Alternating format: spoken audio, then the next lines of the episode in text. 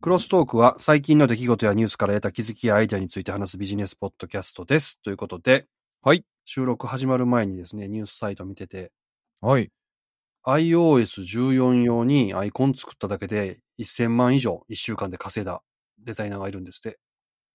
あー、あの、ホーム画面がカスタマイズできるからってやつですかそうそうそう。アイコンを作っただけで。しかも結構シンプルなものを作って、こんうなん先に作ったもん勝ちやね、これ。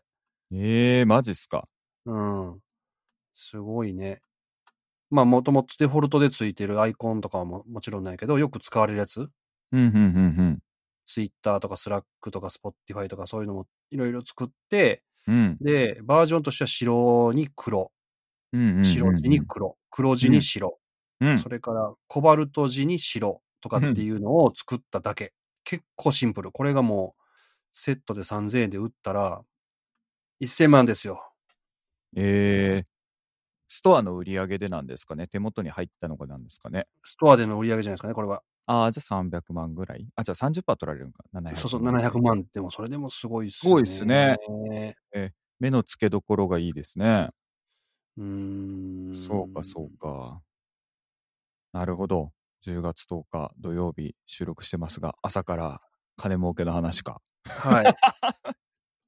いやいや、こうやってこう、サクッとね、なるほ儲かど。ることもあるっていうのを見て、なるほどなって朝から思ってた高橋でございます。ああ、素晴らしいですね。確かに。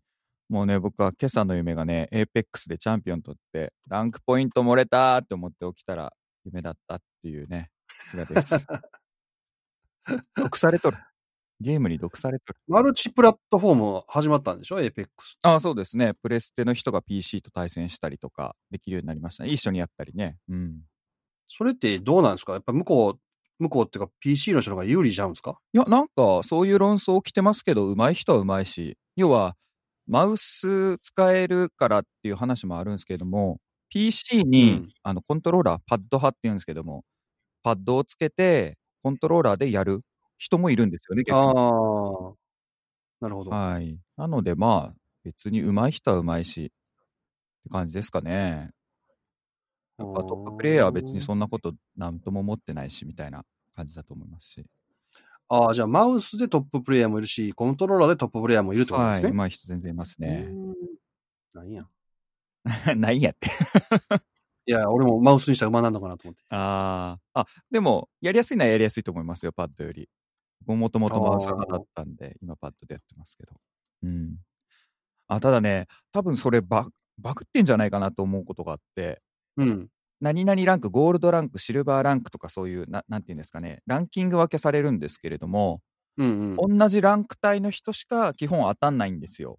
ああ、だから上に行くほど上手い人ってことですよね。そうです、そうです。シルバーの人たちはシルバーの人たち。で、それを抜け出ると、ゴールドランクはゴールドランクの人たちで対戦し合って、ポイントを競い合って、また上位になると上に行く、上のランクに上がるって感じなんですけど、うん。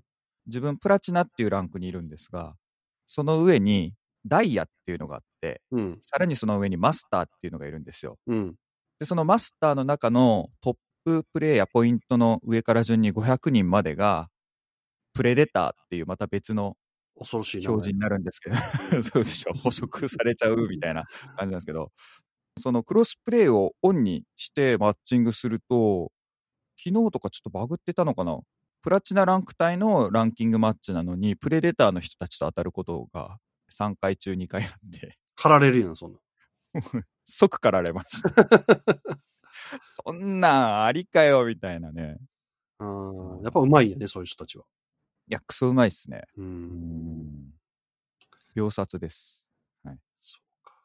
それはちょっと直してもらわなあかんね。直してもらわなかった。もうだから今切ってますね。多分これオンにしてる時に合うんで、なんかおかしいんやと思いまうすね。ーん。はい。っていうね、私は朝からゲーム談義です。菅です。どうぞ、お菅さんのおネタから。はい。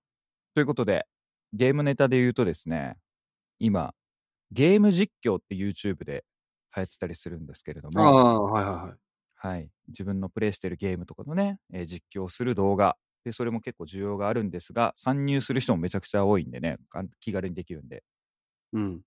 まあ、ししのぎを削ってるわけなんですけれども、で、そこでいろんなゲーム、例えば今話したようなこう対戦するゲーム、銃で撃ち合ったりするのもあれば、あとあの、ドラクエみたいな RPG とか解説してたりとかするんですけれども、そういうゲームタイプの中で、ノベルゲームっていうのがあるんですよね。ほ物語が文章で進んでいくだけのゲーム。う。ああ、昔からそのジャンルはあるよね。はい。で、分岐していくので、そこで選択しあそうでて、すそうですストーリー変わっていくみたいな感じですよね。はい、うんなんかミステリーものがあったりとか、面白いやつがあったりとか、その女性を口説くゲームがあったりとか、男性に囲まれるゲームがあったりという、そういういろんなゲームがあるんですけれども、そういう物語読む系。で、そのノベルゲームの実況をやってる人も結構いるんですよ。うん。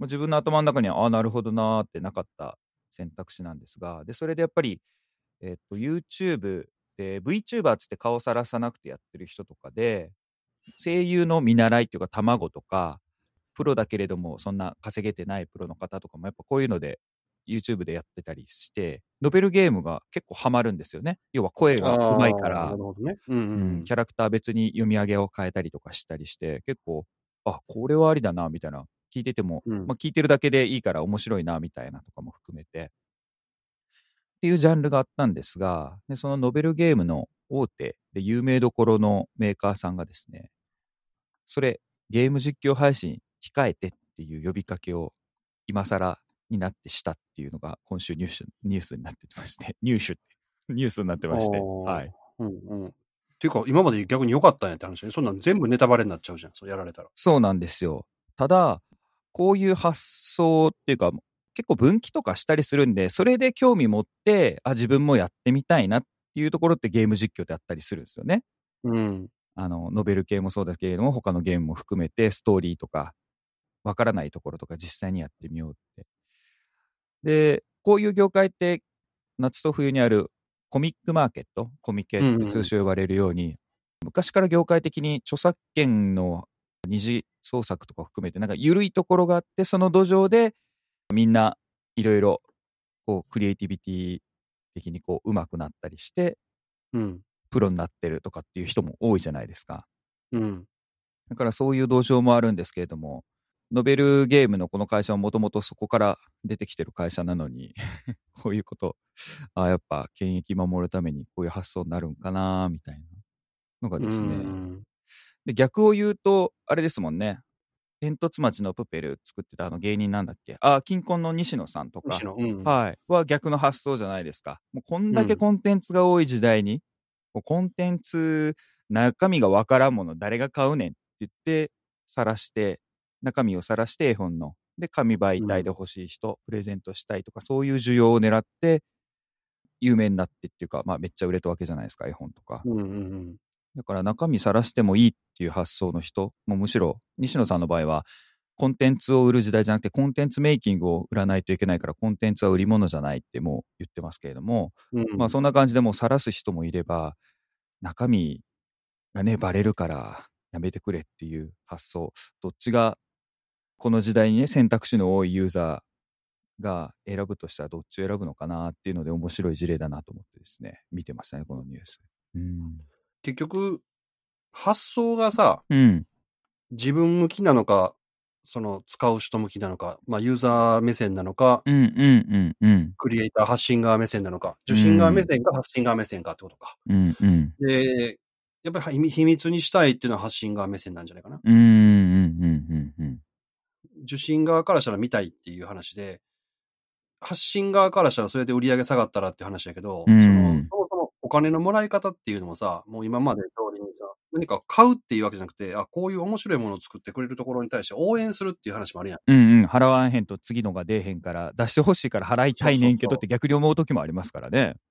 うん。うんだからそういうもらい方っていうのを考えて、うん。発信すればいいだけの話やから、まあ俺は、そういうところでちゃんと、そういうところでっていうのは YouTuber とかみたいな人たちがちゃんとそうやってゲームのこと発信してくれて、うんで、。そのゲームの名前が知れる方がさ、うん。今後にもつながると思うんですけどね。あ、こういう面白いゲーム作る会社のやつやったら次も買ってみたいとかうんうんうんさ、うんうん応援したいっていう、そのお金のもらい方を、うんほんで、発信者は考えて、うん。うんそれをちゃんと仕組み化しとけばいいだけの話だと思ううんだよね。ん。そうですよね。実際ね、お金払って時間無駄に映画とかもそうですけどもしたくないからやっぱりこんだけコンテンツある中で、で迷うと同じ時間同じお金をもう別のコンテンツに投資しちゃうじゃないですかうん例えばこのゲーム面白いのかなと思っててまあ8000円かかりますとかっていう時にうーんわからんなーって悩んでたらその8000円って例えば飲みに行ったりとかうんなんか別の漫画本全巻買いましたとかうんなんかそういう違うことに消費されるから、迷わせないようにもう全部判断材料を与えた方が僕ももう時代的にいいのかなと思ってますね。うん、あだから今、菅君言ったみたいにさ、多分ね、お金はね、うん。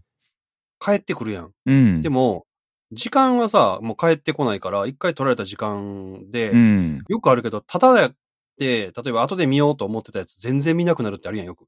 うんうんうんうんうんうんその積みゲーとかさ、プラモデルとかの部分うん。うんうん。とか本もやけど、つ積んどくとかさ、うんうんうんうん。ああいう風になっちゃうのもあるよね。うん結局、やらなくなっちゃう。なんで、ちょっとこんだけコンテンツがとか選択肢がね、増えてる中で、どういうふうにやっていくべきか、まあ企業はちょっと考えるべきですね。このこの会社自体がね、公式で逆にあのゲーム実況、自社のね、 ゲームでやっちゃうっていうのもね、ああ、あありりよねありだと思うんですよね。うんうんうん広告収入なりなんなりでも何でもそうです。そしたらね、正式でやっちゃえば他のがね、やっぱ淘汰されるとかっていうのもあるんで、うん。あ、公式が出てきたからやらんとこって、牽制にもなりますしね。ああ、なるほどね。うん。ななんか暗黙知でみんなやらないんですよね、公式がやりだしたあら。でああるじゃないですか。やべ、なんか干されるかもしんねえ。バンバンされるかもしんねえかうら。んうんうん。わざわざこういうことをね、前面出して、お前らもクリエイター側で貧乏だった時があったのにみたいな。買わなくても、恨み買うようなやり方しなくても、やり方がね、段階的にあったと思うんですけどね。うんちなみにこの会社さんはなんか、第三者にはゲームの映像や静止画を用いた宣伝活動も許可できないって言ってますあので、なんかーもうじゃあ、まあ徹底的にそれは排除していくという。うん、っていうことらしいですうね。ん。それって使ってくれる人に対しても、あんまりこうね、よろしい印象を与えないからどうなんかなって思っちゃうけどね。うん、まあこれを、この発言自体がね、営業上の損失になるのかな。ちょっと、ちょっとツイッターとかでね、なんて言われてるかまではちょっと調べてないんですけど、うん。ちょうど昨日か、公開されてたんで、はいそうか。まあまあ、どうな、どうなるんでしょうね。っていうのがね、ちょっと、あー面白いニュースだなと今週思いました。あはーいや、俺、ちょっと今週このネタ上げてたんですけど、やっぱりさっきちょっとね、この収録する前にも話してたインテルの話、い。はいはいはいはいはいやはっぱり気になりますね。い。気になりますね。うん。 どういったどあの、先ほどは録音してなかったんで、どういったニュースなんでしょうかって聞くところをまず。ああ、えっ、と、まあ、要は、新しいね、CPU の開発をずっと、インテルってやってて、インテル入ってるよってずっとやってました。もう、で、もうずっと、天下を取ってましたって言うんですけど、うんいよいうんよ、ちょっとその、アーキテクチャがなん、アーキテクチャっていうか、まあ、要は、設計とかですね、コアの部分の設計の部分で、実は、ちょっと2、3年前に、今度はこんな感じでやろうって言ってたやつがうまいこといかなかって、うんうんうんうん。こんな感じの設計でもっともっといい性能になるぜ、この考え方すごいぜって言ってたやつが、あれ作られへんやんってなってしまって、 うんで、その設計者も、まあ別の会社に移っちゃって、で、次の新しいやつを作ろうって言っても、また一からなっちゃうんで、やっぱりその一回失敗しちゃうと、ああいう CPU の設計って何年か遅れちゃうみたいなんですよね。うんうんうんうんうんうでん。、ついに来年出るやつがですね、ちょっとうんもう、今の、まあ既存の設計の仕方ではもう限界に来てると。うんうんうんうんうん。だからどんどん新しい設計の仕方、設計の仕方っていうのを開発していかなあかんねんけど、まあ、それがうまいこといってないので、既存のやつをちょっと引きずるじゃないですか。うんうんうんうんうんそれの限界が来てて、ついに来年ほうの CPU はもう性能頭打ちになるんじゃないかっていうニュースがあってですね。のーなんとうん。まあ、デスクトップ版だけみたいなんですけど、その話をしてるのは。一回足踏みしちゃううん。いでも一回足踏みしちゃうと AMD っていうライバル会社あるから、そっちはどんどん進んでいきますよね。ああそっかそっかはい、うん。一回足踏みをすると2歩3歩遅れるってことなんですよね。そうですねうん。あちゃあついにこれも何回か前に話したけど、それは言うてもインテルはビジネス用ではまだ強いっていうのがあるけど、でも2歩3歩遅れたら、やっぱり来年再来年からどんどんどんどんまたこの買い替え需要の時にうん AMD 製の方にどんどんどんどん移って、うんもう3年も戦うちにコンシューマー向けもビジネス向けも AMD ってなって、あ、インテルっていう会社あったよな、みたいな。うんうんうんうん。 Windows の、Windows じゃない、マイクロソフトのインターネットエクスプローラーってあったよな、みたいな世界にうんうん。なんのかな、この兆しがもうついに見えてきたんかな、という、この世界も、やっぱすごい厳しいで、トータが。激変前のうん。前夜って感じですね、これは。これは前夜でしょ、これ。そうですね。う。。うんイニシアチブ取れますもんね。なんか価格戦略に持っていくのか、新製品投入で性能差に持っていくのかとか、いろいろ AMD 側ね、取れますからね。うなんん今結構 AMD 安く出してるからね、全部。かそこの市場価格もコントロールできますよね。うん。ああ、すごいな。 いやー、これはね、ビジネス上もなんかいろいろ変わっていくでしょうね。俺にはあんまり影響はない けど。まあでもなんか、確かにね、もうユーザーからしたらね、別にどうでもいい感じになってますよね。うん。ハードウェア、AMD が使いたいとか、インテルが使いたいってないじゃないですか。うん。ねえ。うん、普通に動けばいいだけで、Windows だろうが、僕ねえ、Mac だろうがどっちでもいいけど、Windows の方がちょっとアップデートとか不安定だなみたいなのがあるみたいなね。うん。うんまあ、これと時同じくというか、年をね、この今年発表されたアップルも、うんもうインテルやめるって話じゃないですか。うんうんうんこうれんインうん。まテルのもう終わりの始まりが、ついにこう顕在化したというか、誰の目にも見えるような形で出てきたってあ、な感っじでてすね。ますね。うん確かに。うん。技術者もね、インテルから AMD に移って、AMD から Apple に移ったんでしたっけなんか。うん。うんジム・ケラーっていう人かな、確か。そうそうそうそう。うんはいやー、これはね、2020年の大きな実は変革の一つですよ、これ。い。おー恐ろしい。何年かしたらインテル潰れてるかもよ。やば。 インテルなくなってる。今、逆の意味でインテル入ってるってレアっていう意味でね、うん レガシーな感じがしますね。 まあ、あまり価値はないですけどね、昔のものに価値はないんで、これ以外、この業界は。はい。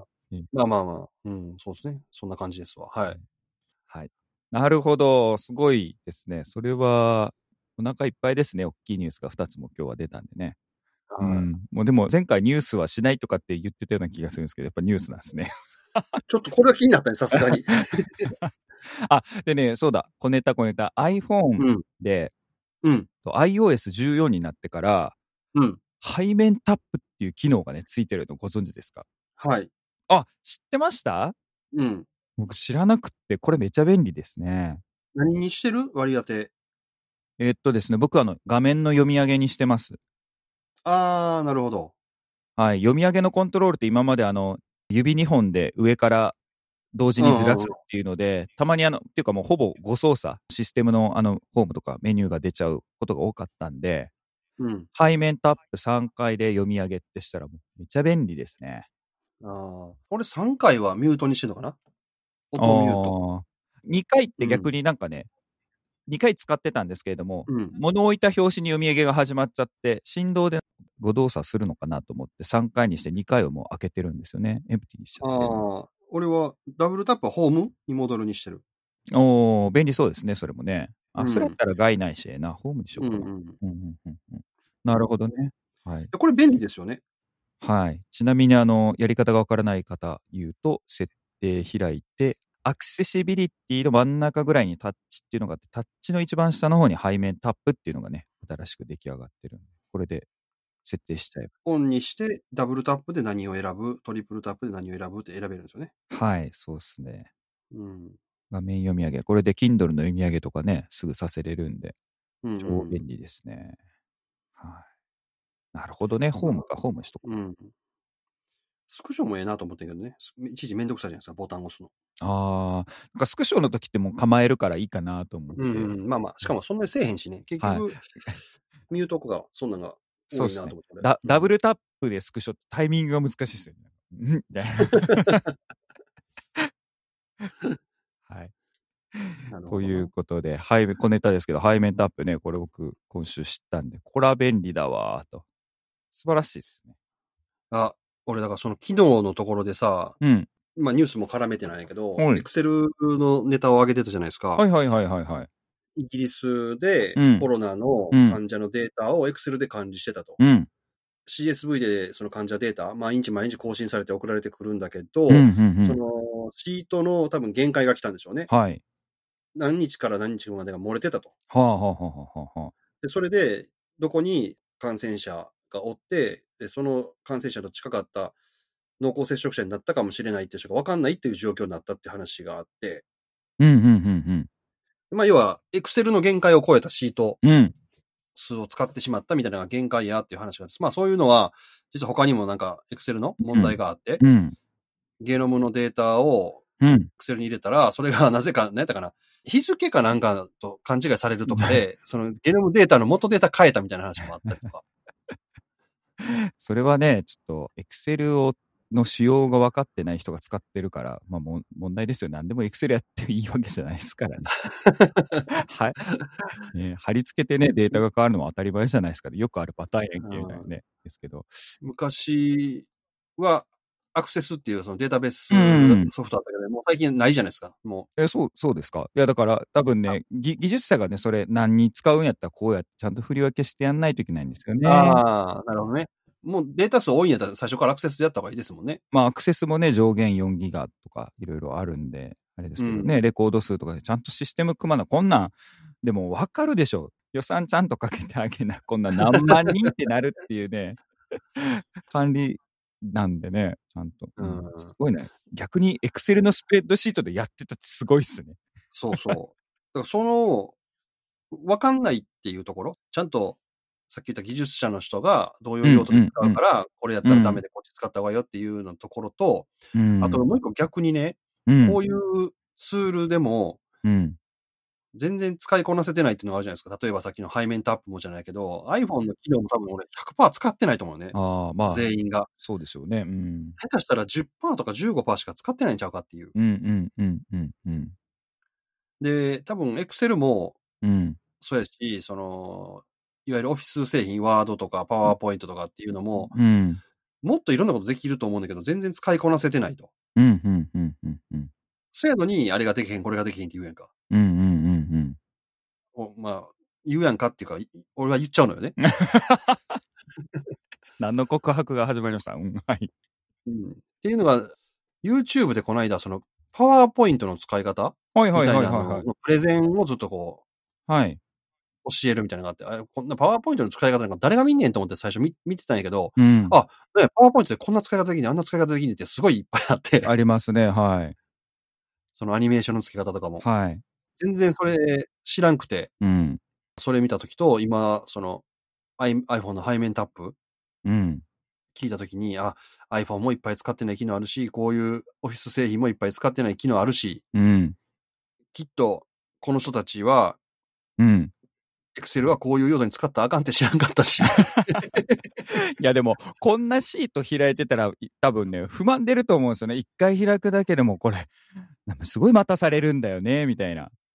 ジョニーみたいなあー。会話あるじゃないですか。そしたらね、システム管理者じゃないけど、そういう人は絶対いるはずですから、出入りの業者。出入りの業者う向こうベンダーとかないのか、インハウスかもしれないですけど。ね。いや、それはさ、ダメだよ、みたいな。そんなうんんダメだよ。ちゃんと予算取ってやんないと事故になっちゃうよって上司に言ってるはずなんですけどね。それができてないんでしょ、これ。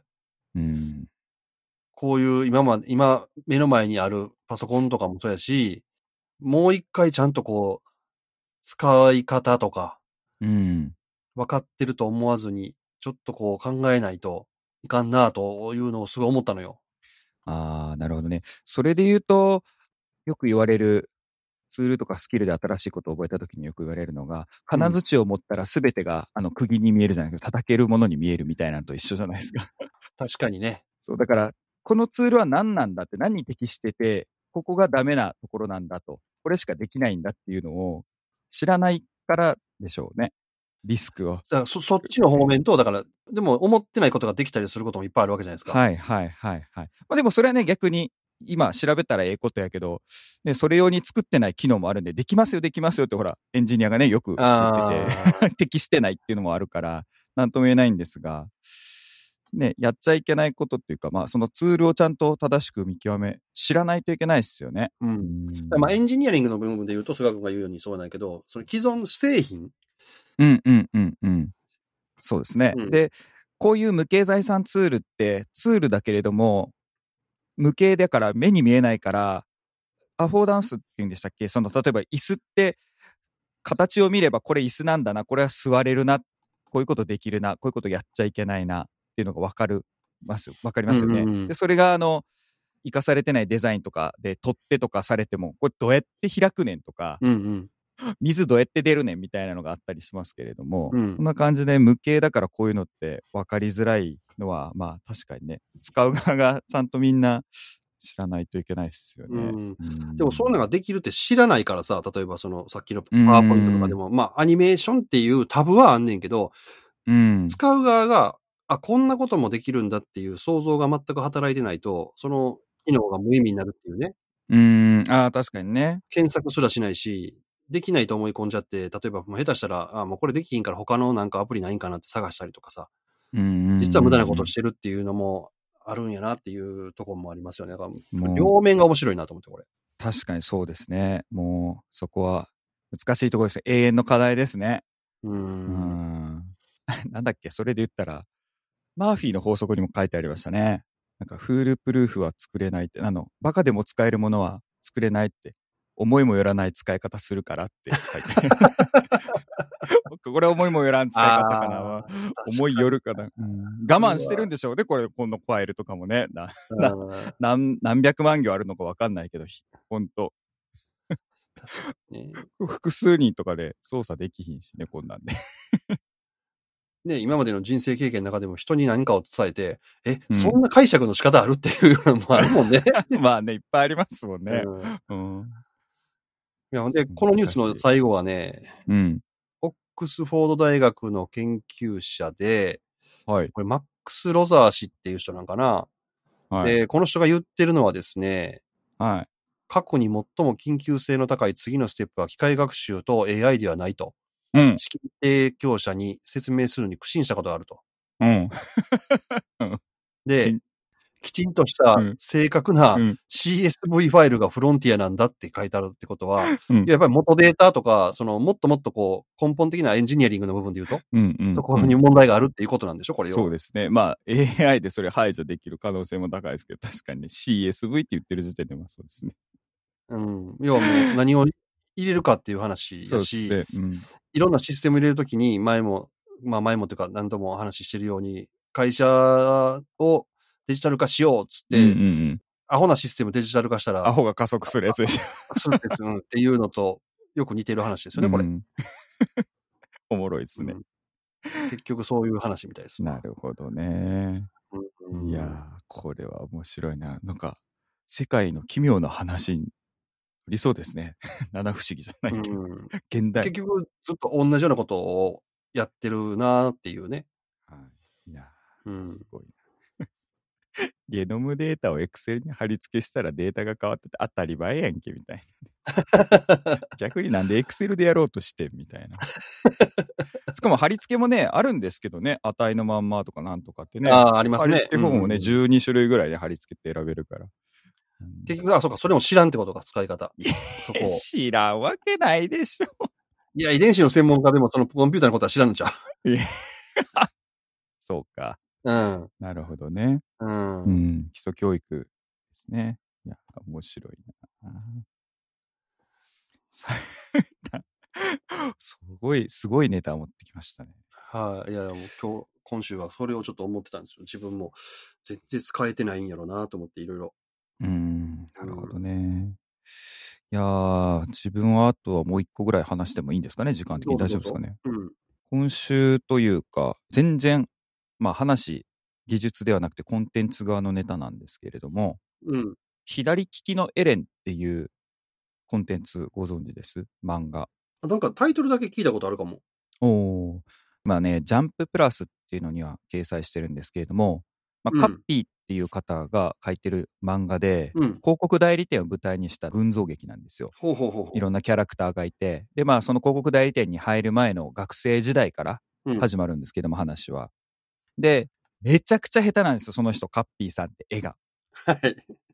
原作はね、でもね、漫画描きたいって言って、自分も広告代理店だったのが、やめて漫画連載っていうか、その、ツイッターで書き出してめっちゃ人気になったんですよ。ほんまね、原作ね、見たらね、絵がね、えって感じですよ、本当に。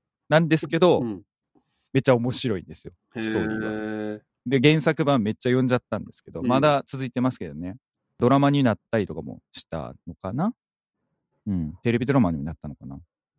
で、それの原作は一緒なんですけれども、うん、まあちょっと話も追加されたりとかも含めて、リメイク版っていうのが今、ジャンプに載ってるんですよ。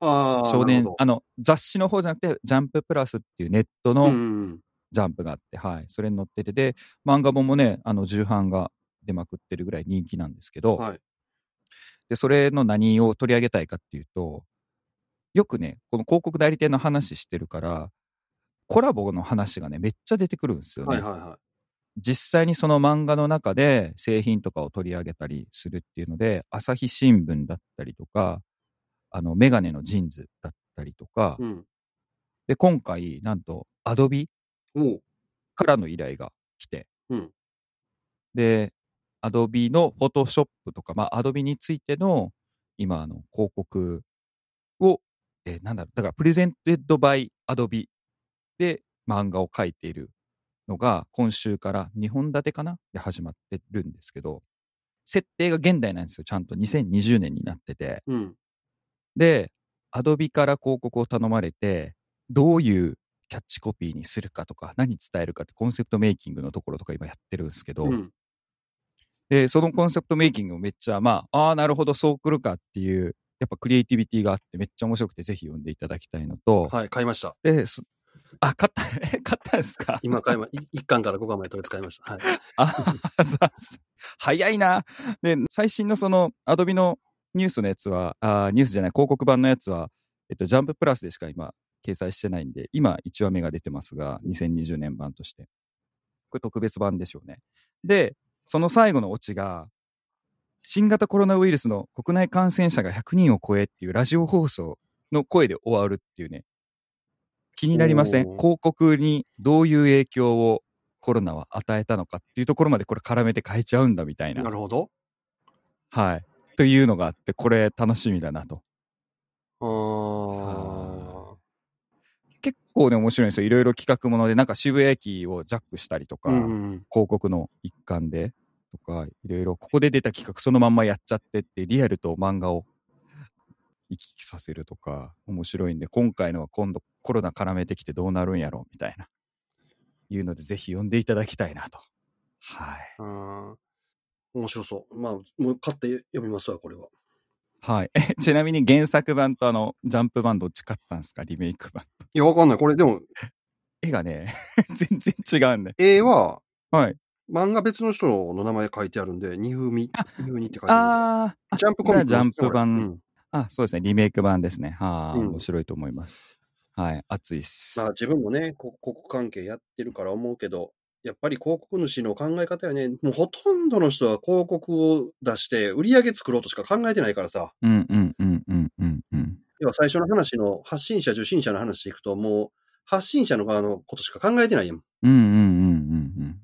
それでも受信者のこと考えて書けって言われるやん、最近やったら。うんうんうんうんうん、うん、ダイレクトレスポンスマーケティングとかって言われてからさ。うんうんうんうん。